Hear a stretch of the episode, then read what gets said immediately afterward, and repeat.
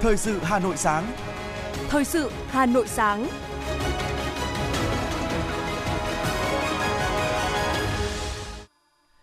Kính chào quý vị và các bạn. Bây giờ là chương trình thời sự của Đài Phát thanh và Truyền hình Hà Nội. Chương trình sáng nay, thứ hai ngày 20 tháng 11 năm 2023 có những nội dung chính sau đây. Đợt 2 kỳ họp thứ 6 Quốc hội khóa 15 dự kiến biểu quyết thông qua nhiều dự án luật. Nhiều hoạt động kỷ niệm 41 năm Ngày Nhà giáo Việt Nam. Các nhà xuất bản nỗ lực giữ nét đẹp văn hóa trong mùa lịch năm 2024. Khởi động sớm thị trường du lịch Tết Giáp Thìn. Phần tin thế giới có những sự kiện nổi bật. Iran kêu gọi các nước Hồi giáo cắt quan hệ ngoại giao với Israel. Bão mạnh và mưa lớn gây chết người làm gián đoạn giao thông tại nhiều nước. Sau đây là nội dung chi tiết. Sau thời gian nghỉ giữa hai đợt, kỳ họp thứ 6 Quốc hội khóa 15 tiếp tục diễn ra đợt 2 từ ngày 20 tháng 11 đến sáng ngày 29 tháng 11. Trong đợt 2 của kỳ họp Quốc hội thứ 6, Quốc hội dự kiến sẽ tiến hành biểu quyết thông qua nhiều dự án luật như Luật căn cước, Luật viễn thông sửa đổi, Luật quản lý, bảo vệ công trình quốc phòng và khu quân sự, Luật nhà ở sửa đổi, Luật tài nguyên nước sửa đổi, Luật kinh doanh bất động sản sửa đổi, Luật lực lượng tham gia bảo vệ an ninh trật tự ở cơ sở. Bên cạnh đó, Quốc hội tiến hành biểu quyết thông qua nghị quyết về kết quả giám sát chuyên đề, việc triển khai thực hiện các nghị quyết của Quốc hội về các chương trình mục tiêu quốc gia về xây dựng nông thôn mới giai đoạn 2021-2025, giảm nghèo bền vững giai đoạn 2021-2025, phát triển kinh tế xã hội vùng đồng bào dân tộc thiểu số và miền núi giai đoạn 2021-2030. Nghị quyết thí điểm một số cơ chế, chính sách đặc thù về đầu tư công trình giao thông đường bộ. Cũng tại đợt 2, các đại biểu cũng sẽ thảo luận hội trường về một số các dự án luật như dự án luật tổ chức tòa án nhân dân sửa đổi, dự án luật bảo hiểm xã hội sửa đổi, dự án luật đường bộ, dự án luật trật tự an toàn giao thông đường bộ, dự án luật lưu trữ sửa đổi. Quốc hội dự kiến thảo luận về kết quả giám sát việc giải quyết kiến nghị của cử tri gửi đến kỳ họp thứ 5 Quốc hội khóa 15, nghe các báo cáo công tác của tránh án Tòa án Nhân dân tối cao, Viện trưởng Viện Kiểm sát Nhân dân tối cao, công tác phòng chống tội phạm và vi phạm pháp luật, công tác thi hành án, công tác phòng chống tham nhũng năm 2023. Kỳ họp thứ 6 Quốc hội khóa 15 dự kiến bế mạc vào ngày 29 tháng 11. Các đại biểu sẽ biểu quyết thông qua nghị quyết về chất vấn và trả lời chất vấn và nghị quyết kỳ họp thứ 6 Quốc hội khóa 15 trước khi Chủ tịch Quốc hội Vương Đình Huệ phát biểu bế mạc kỳ họp. Chiều qua, Bộ Giáo dục và Đào tạo tổ chức tuyên dương và tặng bằng khen của Bộ trưởng tới 200 nhà giáo, cán bộ quản lý tiêu biểu năm 2023. Bộ trưởng Bộ Giáo dục và Đào tạo Nguyễn Kim Sơn cho biết, ngành giáo dục và Bộ Giáo dục và Đào tạo luôn trân trọng ghi nhận, biểu dương và cảm ơn các thầy, cô giáo đóng góp cho sự nghiệp đổi mới giáo dục của nước nhà. Phát biểu chúc mừng các nhà giáo được tuyên dương dịp này, Bộ trưởng Bộ Giáo dục và Đào tạo Nguyễn Kim Sơn cho biết, xác định phát triển đội ngũ nhà giáo là nhân tố quan trọng, là nền tảng bền vững, quyết định mọi thành công của giáo dục và đào tạo. Lãnh đạo Bộ đã, đang và sẽ cố gắng làm mọi việc, mọi biện pháp để có thể nâng cao vị thế, phát triển lực lượng nhà giáo cả về lượng và đặc biệt là về chất. Về phía các nhà giáo, Bộ trưởng Nguyễn Kim Sơn mong muốn các thầy cô giáo tiếp tục vượt qua khó khăn và giới hạn của bản thân để đổi mới, thực hiện thành công chương trình giáo dục phổ thông 2018 và góp phần gìn giữ sự tôn nghiêm của nghề. Tại lễ tuyên dương, 200 nhà giáo, cán bộ quản lý cơ sở giáo dục trên cả nước có thành tích xuất sắc, tạo chuyển biến tích cực trong đơn vị đã được tặng bằng khen của Bộ trưởng Bộ Giáo dục và Đào tạo. Trước đó, các nhà giáo tiêu biểu đã dự lễ báo công dân Bác và viếng lăng Chủ tịch Hồ Chí Minh, tiếp kiến Thủ tướng Chính phủ Phạm Minh Chính. Cùng ngày, Thành đoàn Hội đồng Hội thành phố Hà Nội và trường Lê Duẩn tổ chức chương trình kỷ niệm 41 năm Ngày Nhà giáo Việt Nam. Tuyên dương hiệu trưởng có nhiều đóng góp cho công tác đội và phong trào thiếu nhi thủ đô. Giáo viên làm tổng phụ trách đội tiêu biểu thủ đô năm 2023. Trong khuôn khổ chương trình, ban tổ chức chương trình đã tuyên dương 42 hiệu trưởng, 53 giáo viên làm tổng phụ trách đội xuất sắc tiêu biểu thủ đô, trao tặng quà các cộng tác viên, các chuyên gia, cán bộ tham gia công tác giảng dạy trường Lê Duẩn. Hoạt động ý nghĩa này nhằm tri ân các đồng chí giáo viên nói chung và các đồng chí hiệu trưởng, giáo viên tổng phụ trách đội thủ đô, các cộng tác viên, các chuyên gia, cán bộ tham gia công tác giảng dạy trường Lê Duẩn nói riêng. Những người đã có nhiều đóng góp cho công tác đoàn, đội nhân kỷ niệm 41 năm Ngày Nhà giáo Việt Nam. Thay lời tri ân sâu sắc gửi tới các thầy cô giáo nhân kỷ niệm 41 năm Ngày Nhà giáo Việt Nam, tối qua, Đài Phát thanh Truyền hình Hà Nội tổ chức chương trình Dòng thời gian bài ca đi cùng năm tháng số 9 với chủ đề đặc biệt Bụi phấn. Chương trình là câu chuyện của bốn bạn trẻ gắn bó từ khi cấp sách tới trường và có cùng hoài bão trở thành những nhà giáo gắn bó với sự nghiệp chồng người. Xuyên suốt chương trình có 8 tiểu phẩm được dàn dựng công phu, hứa hẹn mang lại nhiều cung bậc cảm xúc. Đan xen trong chương trình là 13 bài ca đi cùng năm tháng, đã đồng hành với nhiều thế hệ thầy trò, được thể hiện bởi các ca sĩ tên tuổi và những giọng ca trẻ đoạt giải cao trong cuộc thi tiếng hát Hà Nội 2023. Với sự kết hợp hài hòa giữa nghệ thuật kịch nói và ngôn ngữ âm nhạc, dòng thời gian bài ca đi cùng năm tháng, chủ đề bụi phấn, như đóa hoa tươi thắm dâng tặng những con người ngày đêm lặng thầm chở đò qua sông, thay lời tri ân sâu sắc của Đài Phát thanh Truyền hình Hà Nội gửi đến các thầy cô giáo nhân kỷ niệm Ngày Nhà giáo Việt Nam. Thưa quý vị, yêu nghề mến trẻ, vượt qua những khó khăn của cuộc sống và công việc, cô giáo Hoàng Thị Xuyến, giáo viên trường mầm non tại Ba Trại B, huyện Ba Vì vẫn luôn lặng lẽ miệt mài thắp sáng ngọn lửa nghề nơi miền non xanh Ba Vì. Bài viết giới thiệu của phóng viên Trần Hằng. Ban làng yêu ơi em rời phố thị vượt núi băng rừng cõng cái chữ lên non sinh ra và lớn lên ở vùng dân tộc miền núi Ba Trại, Ba Vì hơn ai hết, cô Hoàng Thị Xuyến hiểu được sự thiếu thốn của những trẻ em đồng bào dân tộc nơi đây. Chính vì vậy, ngay từ nhỏ, ước mơ của cô là trở thành cô giáo mầm non mang yêu thương, che chở cho các học trò. Cô chia sẻ, chính những đứa trẻ là động lực để cô chọn nghề và bám lấy nghề. Xuất phát từ cái bản thân tôi từ khi còn nhỏ thì ờ, tôi đã thấy à, các trẻ em ở miền núi thì cũng cảm thấy là rất là thiệt thòi à, so với những cái trẻ em ở thành phố. Vì vậy tôi đã xuất phát từ những cái tình yêu thương đó và tôi đã ước mơ và mong muốn được trở thành một cô giáo mầm non. Chính vì vậy thì tôi đã chọn nghề cô giáo mầm non ạ. 18 năm gắn bó với sự nghiệp giáo dục, cô Xuyến gặp rất nhiều khó khăn, thử thách Tuy nhiên bằng sự yêu thương, cô luôn gần gũi, sẻ chia với những người xung quanh, được lãnh đạo nhà trường và các đồng nghiệp tin tưởng, đánh giá cao, các phụ huynh học sinh yêu mến, kính trọng. Cô chia sẻ, Chúng tôi đã cùng nhau trải qua rất nhiều khó khăn, nhưng chưa bao giờ nản lòng. Cuộc sống người dân càng khó khăn, tôi và đồng nghiệp càng quyết tâm gắn bó với nghề hơn. Đối với cái à, nghề mầm non thì rất là vất vả bởi vì là cô cũng luôn phải tâm huyết và sẽ cố gắng để à, chăm sóc cho các con. À, mọi cái hoạt động trong cái à, à một ngày của trẻ cũng rất là vất vả và à, nhưng mà tôi thì rất là tâm huyết với nghề và tôi đã chọn cái nghề giáo viên mầm non của mình ạ. À, so với các cái nghề khác thì các cấp học như cấp 1 và cấp 2 thì à, các con thì đã lớn thì cái sự chăm sóc thì khác biệt với à, các trẻ nhỏ ở cấp mầm non ạ với mong muốn mang đến những bài giảng chất lượng, sự chăm sóc tốt nhất cho các học trò. Cô Xuyến không ngừng học hỏi, trau dồi kiến thức. Cô cũng tích cực tham gia các hội thi do ngành, nhà trường và địa phương phát động để có thêm những kinh nghiệm quý báu. Trong giáo án, cô luôn sáng tạo và xây dựng những bài giảng lan tỏa những giá trị nhân văn đẹp đẽ. Trong à, cái à, quá trình dạy thì ờ, trong những năm công tác thì ờ, tôi cũng đã luôn nghiên cứu và tìm tòi ờ, đổi mới những cái phương pháp làm sao để cho cái sáng tạo và áp dụng được những cái à, phương pháp tiên tiến để cho các con sẽ tiếp cận được với cái thời đại mới hiện nay ạ. Để đạt được những cái cái cái cái đổi mới đó thì tôi cũng đã phải phấn đấu rất nhiều và tìm tòi những cái tài liệu để tôi đổi mới cái phương pháp dạy học. Không chỉ giỏi chuyên môn, Cô Xuyến còn là một chủ tịch công đoàn gương mẫu, năng nổ, nhiệt tình với các phong trào, góp phần phát triển trường mầm non Ba Trại B ngày càng lớn mạnh. Đánh giá về cô Xuyến, cô giáo Nguyễn Thị Minh Hằng, hiệu trưởng trường mầm non Ba Trại B, Ba Vì chia sẻ.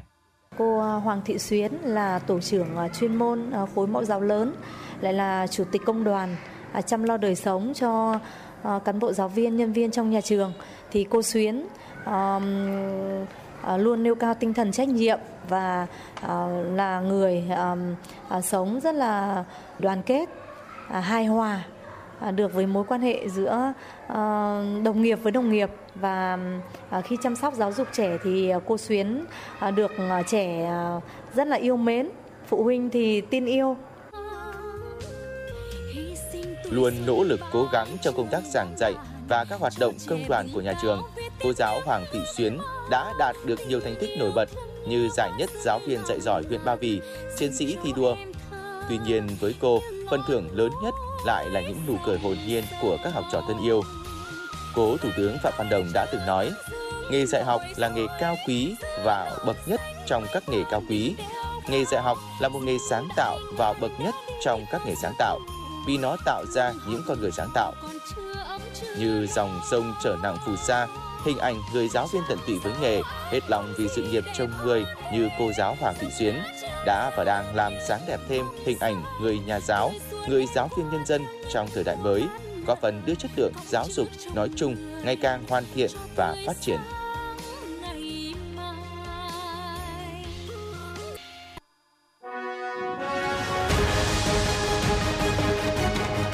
Thời sự Hà Nội, nhanh, chính xác, tương tác cao. Thời sự Hà Nội, nhanh, chính xác, tương tác cao.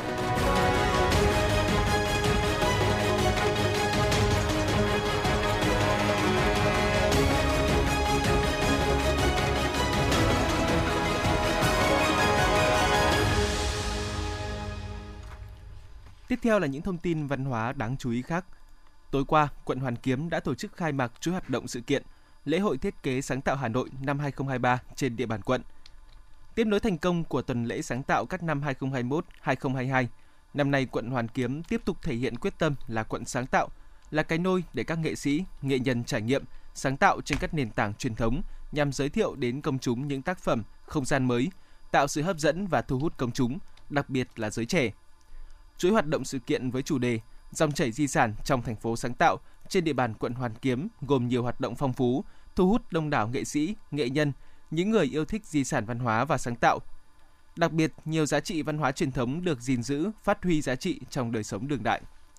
Trong ngày cuối tuần, tại phân xưởng nóng nhà máy xe lửa Gia Lâm Hà Nội, Trung tâm xúc tiến quảng bá di sản văn hóa phi vật thể Việt Nam thực hiện chương trình giới thiệu nghệ thuật truyền thống, đường trường hoạt động trong lễ hội thiết kế sáng tạo Hà Nội 2023, khai thác chất liệu dân gian, hát sẩm và trèo nhằm gợi ý nhắc lại ký ức châu thổ sông Hồng trong bối cảnh công nghiệp hiện đại. Buổi trình diễn nghệ thuật biến không gian nhà máy xe lửa Gia Lâm thành một sân khấu chuyên nghiệp, mang đến cho khán giả cơ hội cảm thụ những giá trị nguyên bản của âm nhạc dân gian vùng châu thổ sông Hồng, tiếp thêm chất liệu và cảm hứng để bắt đầu một hành trình sáng tạo mới, thoát khỏi những giới hạn thông thường của di sản thông qua cảm thụ và trải nghiệm tương tác. Ban tổ chức nhấn mạnh, Đường trường khẳng định sự trường tồn và sức sống bền bỉ của di sản, đồng thời chứng minh được sức sáng tạo của con người trên con đường bảo tồn và phát triển di sản. Được tổ chức công phu, độc đáo, chương trình tuyến tàu điện số 6 và triển lãm ẩm thực trà cổ thụ San Tuyết diễn ra tại đảo Ngọc, Ngũ Xã, phường Trúc Bạch, Ba Đình, Hà Nội đã thu hút đông đảo người yêu trà Việt và du khách nước ngoài tới tham gia. Ban tổ chức đã sắp đặt toa tàu điện ngay trên sân khấu trung tâm của tuyến phố ẩm thực đảo Ngọc Ngũ Xã – đồng thời bày biện tinh tế các bàn trà để du khách trực tiếp thưởng thức hương vị trà Việt, được lắng nghe chia sẻ của những nghệ nhân về những câu chuyện xung quanh chén trà. Bên cạnh đó là những bức ảnh triển lãm giúp người dân lẫn du khách được ngắm nhìn, cảm nhận không khí vùng cao. Theo đó không khỏi khiến nhiều người cảm thấy sự công phu của buổi lễ. Ngoài việc được thưởng thức và hiểu hơn về hương vị trà Việt, du khách còn được lắng nghe chia sẻ của các nghệ nhân, chuyên gia về những câu chuyện xung quanh chén trà, quy trình để làm ra phẩm trà chất lượng – cũng như những tâm huyết góp phần quảng bá trà Việt với bạn bè quốc tế. Vào tối ngày 24 tháng 11, tại Trung tâm Văn hóa Nghệ thuật 22 Hàng Buồm, 15 sản phẩm du lịch đêm Hà Nội sẽ được giới thiệu tại không gian trải nghiệm nghệ thuật chiếu sáng mang tên Đêm Hà Nội, điểm chạm của những xúc cảm. Theo đó, vào 20 giờ tối các ngày từ 24 đến 26 tháng 11, tại số 22 Hàng Buồm, du khách sẽ được thưởng lãm trình diễn nghệ thuật ánh sáng và âm nhạc dân gian đương đại với chủ đề Cuộc đối thoại giữa ánh sáng và không gian kiến trúc. Tại khu vực ô quan trường sẽ diễn ra các hoạt động trình diễn vai rùa nghệ thuật 3D mapping hình ảnh các sản phẩm du lịch đêm và các điểm di sản văn hóa lịch sử của thủ đô Hà Nội họa tiết của 13 di sản vật thể và phi vật thể đặc trưng cho các giá trị văn hóa, lịch sử nổi bật của thủ đô sẽ là điểm nhấn nổi bật của sự kiện, mang đến cho du khách cơ hội khám phá vẻ đẹp và sự phong phú của đêm Hà Nội qua lăng kính nghệ thuật, văn hóa ngay trong lòng một di sản. Hiện nhiều doanh nghiệp lữ hành đã khởi động sớm thị trường tour Tết Giáp Thìn 2024 với nhiều sản phẩm mới. Không chỉ là các tour tuyến mới, sản phẩm mới, mà để kích cầu du lịch, các doanh nghiệp đã xây dựng nhiều chương trình với giá rẻ hơn để hấp dẫn du khách trong dịp Tết sắp đến. Với dự báo thị trường du lịch sẽ có tỷ lệ tăng trưởng tốt, hơn 200 chương trình tour trong nước và nước ngoài đã được đưa ra chào cho du khách. Trong đó thị trường mục tiêu là Đà Nẵng, Phú Quốc cùng với miền Bắc, miền Tây. Còn thị trường nước ngoài tập trung Hàn Quốc, Nhật Bản, châu Âu, Mỹ, Đông Bắc Á. Đa dạng các chùm tour Tết và xây dựng theo dòng sản phẩm một ngày và hai ngày như đi tour trước Tết, rước xuân về nhà hay chùm tour Tây Ăn Tết ta giúp du khách khám phá không khí cận Tết của Việt Nam là nét đặc trưng của các đường tour Tết nội địa năm nay. Các doanh nghiệp cho biết tour Tết 2024 ở từng thị trường cũng đang có xu hướng tăng giảm tùy tuyến, giá tour duy trì mức tăng khoảng 5 đến 10% đến 15%. Đặt tour sớm để có giá tốt và nên chọn các công ty du lịch uy tín, có thương hiệu để tránh bị tình trạng lừa đảo mua tour cuối năm là khuyến cáo được doanh nghiệp trong ngành du lịch đưa ra. Mùa lịch năm 2024 đang vào thời gian cao điểm trong việc tiêu thụ trên thị trường với màu đỏ đặc trưng của các mẫu lịch xuất hiện khắp các cửa hàng sách báo, nhà sách, trung tâm thương mại cũng như các kênh thương mại trực tuyến. Đó là thành quả của các đơn vị xuất bản, in, phát hành để gìn giữ một nét đẹp văn hóa của người Việt khi bước sang một năm mới. Mùa lịch năm 2024, nhà xuất bản Chính trị Quốc gia Sự thật tiếp tục thiết kế sáng tạo và vừa ra mắt 3 bộ lịch blog đặc sắc và các lịch treo tường, lịch đề bàn. Đơn vị này cũng tiếp tục xuất bản bộ lịch Đất nước nhìn từ biển, quảng bá hình ảnh mới, ấn tượng về đất nước con người Việt Nam tươi đẹp. Năm nay, thương hiệu lịch Xuân Phương Nam cũng đã ra mắt bộ lịch Việt Nam đất nước rồng bay, Việt Nam sức sống mới, Việt Nam chân trời mới, Việt Nam danh thắng với những hình ảnh đẹp, tươi tắn, tràn đầy sức sống khắp mọi miền đất nước. Ngoài ra, thương hiệu này còn có bộ lịch 365 ngày bình an với nghệ thuật thư pháp Việt kết hợp hài hòa cùng bức tranh thủy mặc. Ừ. Bộ lịch nét đẹp quê hương có những bức tranh màu nước đặt vẽ riêng rất nghệ thuật. Công ty trách nhiệm hữu hạn An Hảo ra mắt bộ lịch Vinh quang Việt Nam từ cội nguồn tới tương lai, ghi lại những dấu ấn vinh quang của Việt Nam suốt chiều dài lịch sử. Bộ lịch Việt Nam thịnh vượng, tôn vinh Việt Nam phát triển, vươn tầm thế giới, đồng thời duy trì những bộ lịch có chủ đề Thế giới màu xanh, 365 cây thuốc và sức khỏe, tích hợp nhiều thông tin bổ ích. Sau 4 ngày diễn ra sôi nổi, tối qua, Festival Nông sản, Văn hóa, ẩm thực, du lịch huyện Đan Phượng năm 2023 đã chính thức bế mạc với nhiều kết quả ấn tượng, thu hút trên 80.000 khách du lịch tới tham quan trải nghiệm.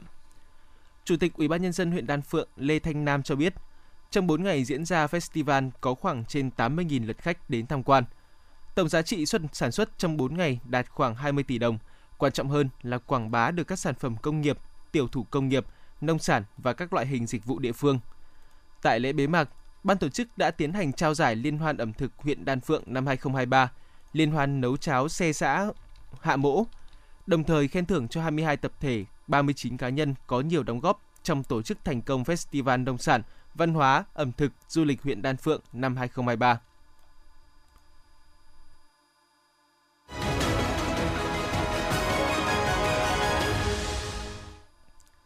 Thưa quý vị, người cao tuổi tại Việt Nam đang phải chịu nhiều gánh nặng bệnh tật.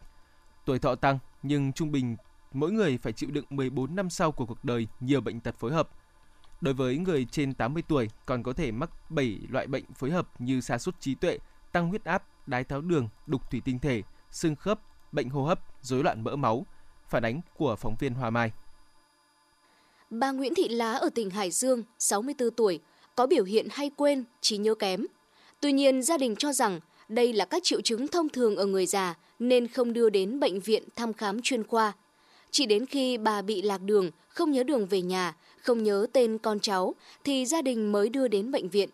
Kết quả chẩn đoán cho thấy bà mắc chứng sa sút trí tuệ.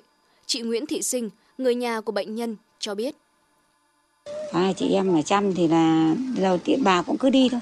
Cứ đi lang thang rồi không biết lối về. Thế rồi đến lúc thì khóa cổng vào là bà phá cổng ra. Bà phá cổng bộ là không phá cổng ra cho bà thì thì bà nọ kia. Thế là cho nên là các con cháu là chăm cũng vất vả. Trước thì bà còn còn biết. Thế nhưng mà gần hai tháng nay là ăn nằm tại chỗ rồi. Đêm mà bây giờ cứ đóng bỉm là vệ sinh ra đấy thôi. Bây giờ đấy giả sử như bà vệ sinh ra đấy là các con các cháu tức là thay cho bà đấy nhưng ý là phản ứng với này các thứ cho tập tành là phản ứng không đồng ý. Tiến sĩ bác sĩ Nguyễn Thanh Bình, khoa thần kinh và bệnh Alzheimer, Bệnh viện Lão khoa Trung ương, người đang trực tiếp điều trị cho bệnh nhân Nguyễn Thị Lá cho biết, bệnh nhân mắc gia sút trí tuệ đã vài năm và ngày càng nặng dần. Gần đây có thêm các rối loạn vận động và teo não.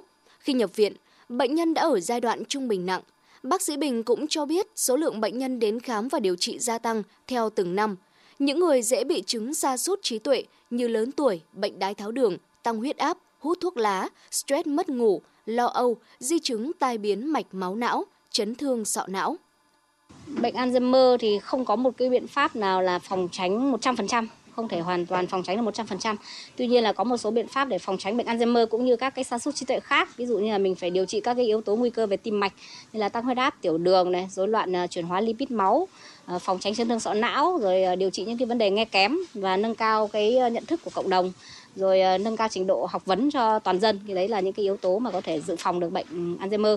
Thế còn um, uh, lời khuyên chung của cộng đồng hay là uh, nói chung là là phải nhận thức sớm về cái bệnh này. Bởi vì uh, cái quan niệm hiện tại ở Việt Nam thì vẫn còn bị cái quan niệm là già thì phải lẫn và coi như lẫn là một biểu hiện bình thường của tuổi. Nhưng thật ra nó là bệnh vì có những người già 90 tuổi cũng đâu có lẫn và có những người mà 50 thì đã có những cái biểu hiện của cái triệu chứng giảm trí nhớ rồi thì nên đi khám sớm nếu mà có cái dấu hiệu khác biệt ờ, mà người nhà nhận được và hoặc là bệnh nhân tự cảm thấy là cái dấu hiệu khác biệt về cái nhận thức, về cái trí nhớ của mình thì nên đi khám sớm để tìm nguyên nhân và càng sớm thì cái điều trị nó sẽ có hiệu quả ừ, tốt hơn.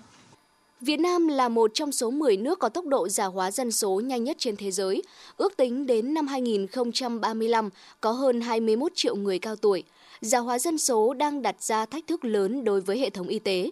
Phó giáo sư tiến sĩ Nguyễn Trung Anh, Giám đốc Bệnh viện Lão khoa Trung ương cho biết, nghiên cứu thực trạng sức khỏe của hơn 610 người cao tuổi trên 80 tuổi tại Sóc Sơn cho thấy, trung bình một người cao tuổi mắc đến gần 7 bệnh, trong đó nhiều nhất là bệnh đục thủy tinh thể, bệnh hô hấp, sa sút trí tuệ, tăng huyết áp, bệnh cơ xương khớp, rối loạn mỡ máu. Đây là gánh nặng rất lớn cho bệnh nhân cũng như gia đình, đặc biệt là vấn đề chăm sóc. Người cao tuổi Việt Nam thì à, gặp rất là nhiều khó khăn trong cuộc sống. À, thứ nhất là bản thân cái tố chất của người cao tuổi Việt Nam cũng à, không phải là được khỏe mạnh bởi vì là chắc chắn là cái việc đó nó phải được cải thiện theo thời gian giữa các thế hệ thứ hai nữa là phải thừa nhận rằng là cái sự chăm sóc đối với người cao tuổi của nước ngoài của thế giới đấy thì về cơ bản cũng có nhiều nước người ta đã đi trước và người ta đã ờ, đã chăm sóc người cao tuổi tốt hơn chủ yếu là họ biết cái cách thức để chăm sóc cũng như là người ta à, có cái điều kiện để người ta giáo dục à, cho người cao tuổi tự biết cách à, chăm sóc sức khỏe của mình. Tôi hôm qua vừa nói chuyện với cả một giáo sư ờ, Pháp thì được biết là ông gần 90 tuổi rồi nhưng mà ông vẫn một ngày ông đi bộ à, đạp xe đạp xe đạp 15 cây sau đấy đi bộ 3 cây và bơi 3 cây nữa. Đấy là một cái vấn đề chưa kể là các cái vấn đề về dinh dưỡng rồi à, sự hỗ trợ về các cái phương tiện giao thông các cái ờ, trang thiết bị dụng cụ trong cuộc sống hàng ngày người ta cũng đầy đủ hơn Hiện nay, khả năng cung cấp dịch vụ y tế cho người cao tuổi còn nhiều hạn chế, như thiếu các cơ sở y tế, bệnh viện, trung tâm y tế, trạm y tế và nguồn nhân lực chăm sóc người cao tuổi, bác sĩ, điều dưỡng lão khoa, người chăm sóc. Bên cạnh đó, hệ thống nhà dưỡng lão, trung tâm bảo trợ xã hội tại Việt Nam vẫn còn hạn chế cả về số lượng và chất lượng. Chính vì vậy, theo Phó Giáo sư Tiến sĩ Nguyễn Trung Anh, việc tăng cường chuyên môn cũng như cơ sở vật chất và nhân lực trong điều trị và chăm sóc người cao tuổi là một nhu cầu bức thiết và cần được quan tâm. Nước ta có hệ thống y tế cơ sở, các trạm y tế xã bao phủ rộng khắp, từ đó Việt Nam có thể tạo nguồn đào tạo các nhân viên y tế cơ sở này để chăm sóc người cao tuổi. Chăm sóc sức khỏe cho người cao tuổi để tuổi già luôn sống vui, sống có ích, tự chủ cả về mặt thể chất và tinh thần. Từ đó, góp phần nâng cao chất lượng cuộc sống và tuổi thọ trung bình của người Việt.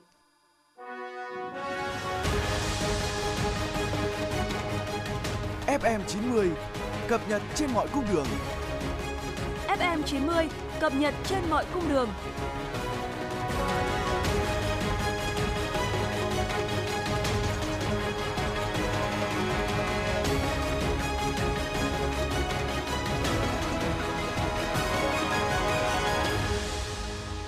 Quý vị và các bạn đang nghe chương trình thời sự của Đài Phát thanh và Truyền hình Hà Nội. Phần tin thế giới sẽ tiếp nối chương trình. Truyền thông Iran đưa tin, lãnh tụ tối cao nước này Khamenei đã kêu gọi các quốc gia Hồi giáo có quan hệ chính trị với Israel cắt đứt quan hệ với nhà nước Do Thái trong khoảng thời gian nhất định. Trước đó thì ông Khamenei cũng đã kêu gọi các nước Hồi giáo cấm vận xuất khẩu dầu và thực phẩm sang Israel. Người phát ngôn Điện Kremlin của Nga, ông Dmitry Peskov cho biết Moscow đã ngăn chặn được nguy cơ đổ vỡ nền kinh tế sau khi phải hứng chịu hàng loạt các biện pháp trừng phạt của Mỹ và phương Tây nhằm vào nước này kể từ năm 2022. Nhiều thương hiệu nổi tiếng ở Mỹ đã ngừng quảng cáo trên mạng xã hội X do lo ngại quảng cáo của họ có thể hiển thị bên cạnh nội dung gây kích động và thù hận. Trong các thương hiệu ngừng quảng cáo trên mạng xã hội X có tập đoàn IBM và những công ty truyền thông lớn trên thế giới như Disney, Paramount hay Comcast, Lionsgate, Warner Bros, Discovery. Đây được coi là đòn giáng mạnh vào danh tiếng công ty truyền thông xã hội của tỷ phú Elon Musk. Hầu hết tháng nào, các công ty công nghệ lớn trên thế giới cũng đều bị xử phạt vì ấn định giá, đè bẹp đối thủ cạnh tranh hoặc lạm dụng dữ liệu. nhưng phải nhiều năm sau họ mới chịu nộp chút ít tiền phạt. Cơ quan quản lý dữ liệu của Ireland xác nhận với hãng AFP rằng tập đoàn Meta đã không trả bất kỳ đồng nào trong số 2 tỷ euro tiền phạt được ban hành kể từ tháng 9 năm ngoái. TikTok cũng nợ hàng trăm triệu euro. Amazon vẫn đang kháng cáo khoản tiền phạt 746 triệu euro từ năm 2021. Còn Google vẫn đang tranh cãi về số tiền phạt hơn 8 tỷ euro của Liên minh châu Âu EU vì lạm dụng vị thế thị trường từ năm 2017 đến năm 2019. Giới chức Ukraine cho biết khoảng 3.000 xe tải, chủ yếu là của nước này đang mắc kẹt ở biên giới phía Ba Lan do làn sóng biểu tình của các lái xe tải Ba Lan. Các tài xế xe tải Ba Lan chặn những tuyến đường dẫn tới ba cửa khẩu ở biên giới với Ukraine để phản đối việc họ bị mất cơ hội kinh doanh vào tay các đối thủ cạnh tranh nước ngoài kể từ khi xảy ra cuộc xung đột tại Ukraine. Khoảng 6,5% dân số tại khu vực châu Mỹ Latin và Caribe đang sống trong tình trạng thiếu ăn, tương đương với khoảng 43,2 triệu người đang gặp khó khăn trong việc tiếp cận các loại thực phẩm thiết yếu cho nhu cầu hàng ngày. Đây là kết luận trong báo cáo mới nhất của Tổ chức Nông lương Liên Hợp Quốc FAO với tiêu đề An ninh lương thực và dinh dưỡng 2023. Ngày 19 tháng 11, bão mang theo gió mạnh đã ảnh hưởng tới một số khu vực ở vùng Siberia của Nga, khiến ít nhất hai người thiệt mạng và nhiều người khác bị thương. Tương tự các trận gió mạnh quét qua Bulgaria và nước láng giềng Romania trong đêm cũng đã khiến ít nhất hai người thiệt mạng. Mưa lớn và tuyết rơi làm gián đoạn mạng lưới điện, gây ngập úng, chia cắt nhiều tuyến đường ở miền đông của hai quốc gia này.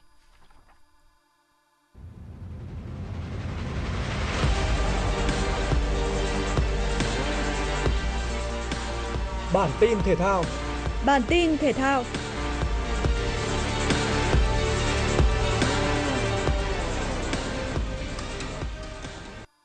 Trận chung kết của giải Futsal HD Bank Cúp Quốc gia 2023 chứng kiến cuộc đọ sức giữa Thái Sơn Nam, Thành phố Hồ Chí Minh và Cao Bằng. Sở hữu đội hình chất lượng gồm nhiều tuyển thủ quốc gia, câu lạc bộ Thái Sơn Nam được đánh giá cao vượt trội so với Cao Bằng và sớm làm chủ thế trận sau tiếng còi khai cuộc. Đoàn quân của ông Nguyễn Tuấn Anh tạo sức ép khá lớn và tận dụng được sai sót của đối phương để có bàn mở tỷ số của Thịnh Phát ở ngay phút thứ 9 từ khoảng cách hơn 1 mét. Goncalves de Silva Lucas và Trần Thái Huy có thêm hai pha lập công ở nửa cuối hiệp 1, giúp Thái Sơn Nam thành phố Hồ Chí Minh dẫn trước 3-0. Sang hiệp 2, Cao Bằng nỗ lực chơi tấn công nhưng không thể tìm được bàn gỡ. Ngược lại, chỉ trong phút thi đấu cuối cùng, họ còn để Nguyễn Minh Trí ghi cú đúp bàn thắng, ấn định thắng lợi 5-0 cho Thái Sơn Nam. Đây cũng là chức vô địch lần thứ 5 của đội bóng miền Nam qua 8 lần giải đấu được tổ chức. Mới đây, sự kiện boxing theo thể thức chuyên nghiệp WBO Global Title Match chính thức được diễn ra tại khu nghỉ dưỡng cao cấp The Grand Hồ Tràm, Bà Rịa, Vũng Tàu, với 6 cặp đấu hấp dẫn của 12 võ sĩ đến từ 10 quốc gia. Trận đấu nhận được sự quan tâm nhiều nhất của người hâm mộ là màn đại chiến giữa võ sĩ Việt Nam, nhà vô địch IBA thế giới Trần Văn Thảo với võ sĩ người Mexico Kenbun Torres ở hạng cân 54 kg. Hai võ sĩ đã cống hiến cho khán giả màn đôi công mãn nhãn với những pha đổi đòn liên hoàn trong suốt cả trận đấu. Kết quả, Trần Văn Thảo có được chiến thắng bằng điểm số từ tổ trọng tài sau 8 hiệp đấu nghẹt thở. Đây cũng là chiến thắng thứ 16 chỉ sau 17 trận đấu của tay đấm Việt Nam. Cầu thủ người Anh Jude Bellingham vừa được công bố là chủ nhân của giải thưởng Golden Boy 2023. Đây là một giải thưởng do tạp chí Tutto Sport của Italia tổ chức, trao cho cầu thủ dưới 21 tuổi xuất sắc nhất châu Âu qua từng năm. Một số ngôi sao của bóng đá thế giới cũng đã từng được nhận giải thưởng này là Wayne Rooney năm 2004, Lionel Messi năm 2005, Kylian Mbappe năm 2017 hay Erling Haaland năm 2020. Bellingham đã nhận được 97% phiếu bầu từ ban bình chọn, tương đương 485 trên 500 điểm tối đa. Cầu thủ trẻ hiện đang thuộc biên chế Real Madrid đang có năm 2023 thi đấu thành công trong cả màu áo đội tuyển Anh và cả các câu lạc bộ. Cuối mùa giải 2022-2023, tiền vệ người Anh đã cùng Dortmund tranh giành ngôi vô địch với Bayern Munich. Sang mùa giải 2023-2024, cầu thủ sinh năm 2003 chơi rực sáng trong màu áo của Real Madrid, ghi 13 bàn thắng sau 14 lần ra sân trên mọi đấu trường. Ngoài ra, Toto Sport cũng đã công bố thêm hai giải thưởng, cầu thủ nam hay nhất năm cho cầu thủ người Na Uy Erling Haaland và giải cầu thủ trẻ hay nhất thuộc về Lamine Yamal, cầu thủ sinh năm 2007, người Tây Ban Nha hiện đang đá cho Barcelona. Dự báo thời tiết Đài khí tượng thủy văn khu vực đồng bằng và trung du Bắc Bộ dự báo sáng nay khu vực Hà Nội không mưa, gió đông bắc cấp 2, trời rét, nhiệt độ thấp nhất khu vực phía Tây và phía Bắc thành phố 14 đến 16 độ, phía Nam 15 đến 17 độ, khu vực trung tâm 16 đến 18 độ. Trưa và chiều nay, Hà Nội nắng hanh, nhiệt độ cao nhất phổ biến 25 đến 27 độ, riêng khu vực trung tâm thành phố 26 đến 28 độ. Trạng thái thời tiết nêu trên còn duy trì đến ngày 22 tháng 11.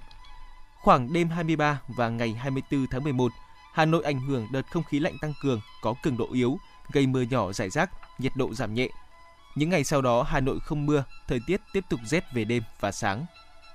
Quý vị và các bạn vừa nghe chương trình thời sự của Đài Phát thanh và Truyền hình Hà Nội, chỉ đạo nội dung Nguyễn Kim Khiêm, chỉ đạo sản xuất Nguyễn Tiến Dũng, cố vấn chương trình Uông Ngọc Dậu, chịu trách nhiệm tổ chức sản xuất Đinh Trà My, chịu trách nhiệm kỹ thuật Phạm Lê Minh, tổ chức sản xuất Thùy Chi cùng phát thanh viên Hoài Linh Ngọc Bách, kỹ thuật phòng thu Duy Anh thực hiện. Xin chào và hẹn gặp lại trong chương trình thời sự 11 giờ trưa nay.